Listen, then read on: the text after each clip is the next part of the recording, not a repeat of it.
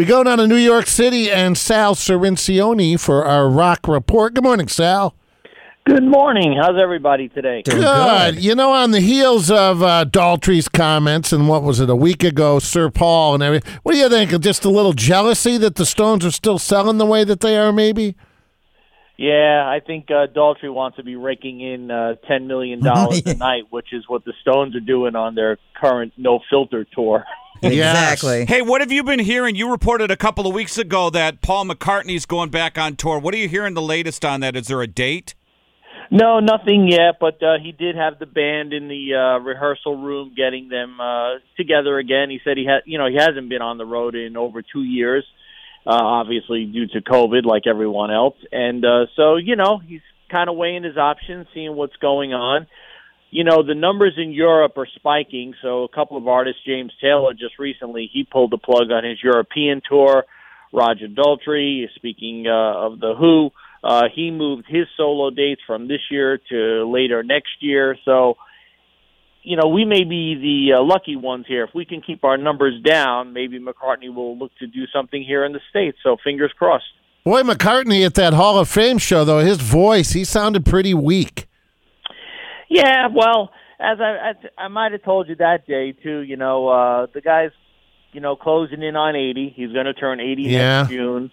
You know, hasn't been performing, hasn't performed as I said in over two years. So yeah, I guess you know yeah, he was a little crackly, but uh, he'll get it together. You know, he's he's been known to be strong uh, well into his seventies, and I'm sure that right. that was just a one-off, you know, one-off croak, if you will. You know, Sal, I was I was I was reading over the weekend about Paul Stanley and Gene Simmons on their cruise, saying, yeah, they're not interested in making any new music right now, possibly down the road. What about the Who? Do they got anything coming up? Well, yeah. So no. Well, yes and no. So uh, over the summer, Pete Townshend said he couldn't see any reason to make a new Who album, even though he he has new songs. And now Roger Daltrey agrees with him. Daltrey says there is no point in making any music if you can't earn a living out of it. For me, anyway. What's the point? On the last record, it cost me money to make it. I don't see the point in doing much of that, you know? I'm too working class for that. I've been working since my 15th birthday and to go out and not get paid for a job, well, wow. doesn't doesn't work. I don't mind if it's a charity, but I have a family to feed as well, a lot of grandchildren and a lot of children, so it is tricky. Yeah. Well, their last album wasn't that long ago, Sal, was it?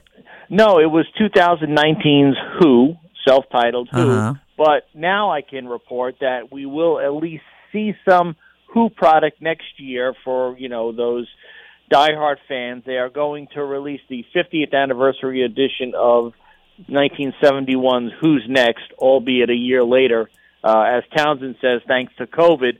But he's posted some video on Instagram. Go check this out, uh, where he says he's been in the studio working days straight until five in the morning on going back through the tapes for Who's Next and the Lifehouse Project, which is what Who's Next sort of came from. There was a an attempt to make another rock opera, but it failed.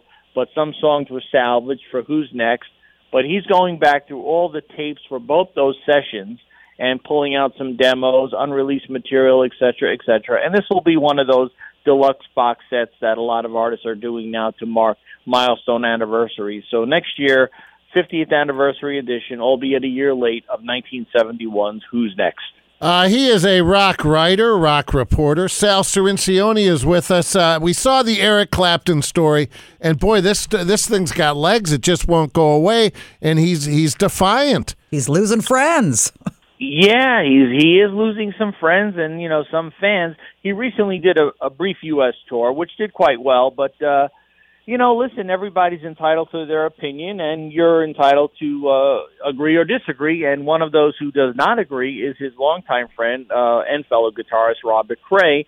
He's upset with a certain song that Clapton did with Van Morrison, and that is the song "Stand and Deliver."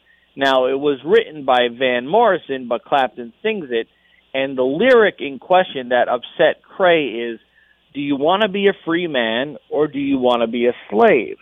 Do you want to wear these chains until you're lying in the grave? Hmm. Now, Cray, uh, for those who don't know, is black, grew up in the South, and says that when he asked Clapton about it, quote, his reaction back to me was that he was referring to slaves from, you know, England from way back, close quote.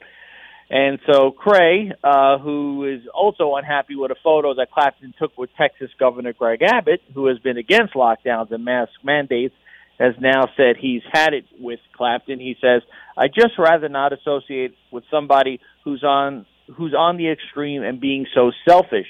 We started playing a music that wasn't particularly popular to start off with at the time we started playing. We've gained some notoriety, and I'm fine with that, but I surely don't need to hang out with Eric Clapton for that to continue.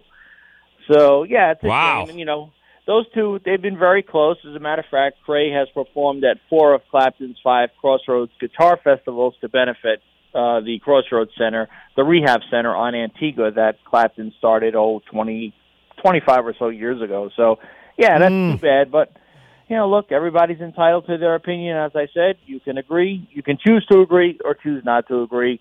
And Cray obviously chooses not to. Yeah, speaking of guitarists, and we're with Sal Cirincione, we got some Carlos Santana news, right? Yeah, and this has a little bit of a Clapton angle to it as well. So what Carlos wants to do for his next project is to collaborate with fellow guitarists. He tells Guitar World, "I'm looking to create an album that is purely instrumental. Nothing will be geared up to radio or radio-friendly commerciality. In a way, I'm picturing something like a soundtrack, perhaps in the vein of an Ennio Morricone score for an imaginary spaghetti western." I could see that. yeah. yeah, jokingly calling it the good, the bad, and the ugly, that kind of thing. You know, he adds, "I talked with this, uh, I talked about this with Eric Clapton and Derek Trucks, and that is something we'll be working on together in the near future. We aren't going to be concerned about songs; it will be more about moods."